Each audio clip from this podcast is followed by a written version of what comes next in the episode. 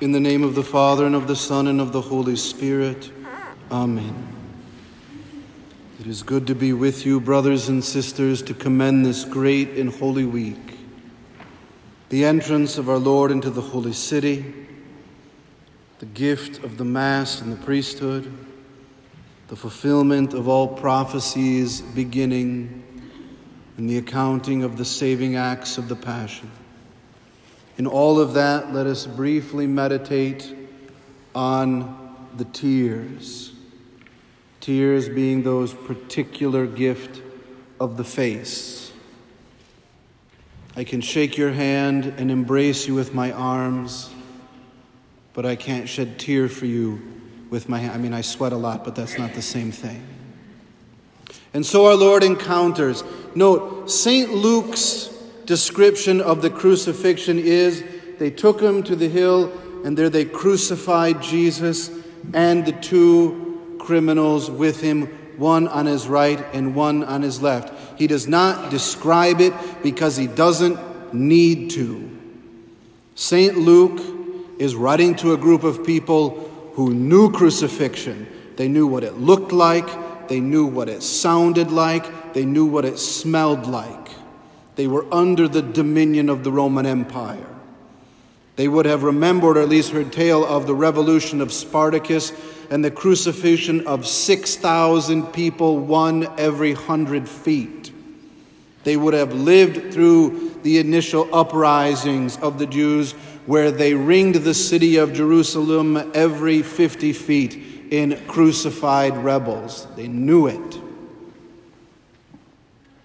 And though that harsh authority says no capital crime has been committed in this man, yet in the attempt to silence God, that passing line, I shall have him flogged. And then he is let out to be crucified, and everyone knows it. It is why I think that it is very appropriate for a Christian to watch at least once a year the film The Passion of the Christ, so you can at least some sense know what we're talking about. Something so grim that the Romans would not inflict it on citizens. That's why St. Peter, who was a non Roman citizen Jew, was crucified. But St. Paul, who was a Roman citizen, was executed by his head being cut off, so he wouldn't endure. And in the context of all of that, our Lord stops and turns. These women who it says are mourning and wailing for him, and he looks at them with his face beaten, bloodied, bruised, crowned with thorns, porous in sweat. And he turns to those who mourn for him. And who knows why, right? Maybe they mourn because they are good Jewish women, and here's just yet another one of their countrymen executed by an occupying foreign power. Maybe they weep because their corrupted political system of Herod and the Sanhedrin have once again squashed any of their hope. Maybe they were at the feeding of the 5,000. Maybe they were outside wailing when he raised Lazarus from the dead. Maybe they were at the pools of Siloam when he cured the blind. Who knows? And they say, Here is true hope in our world, and we're killing it.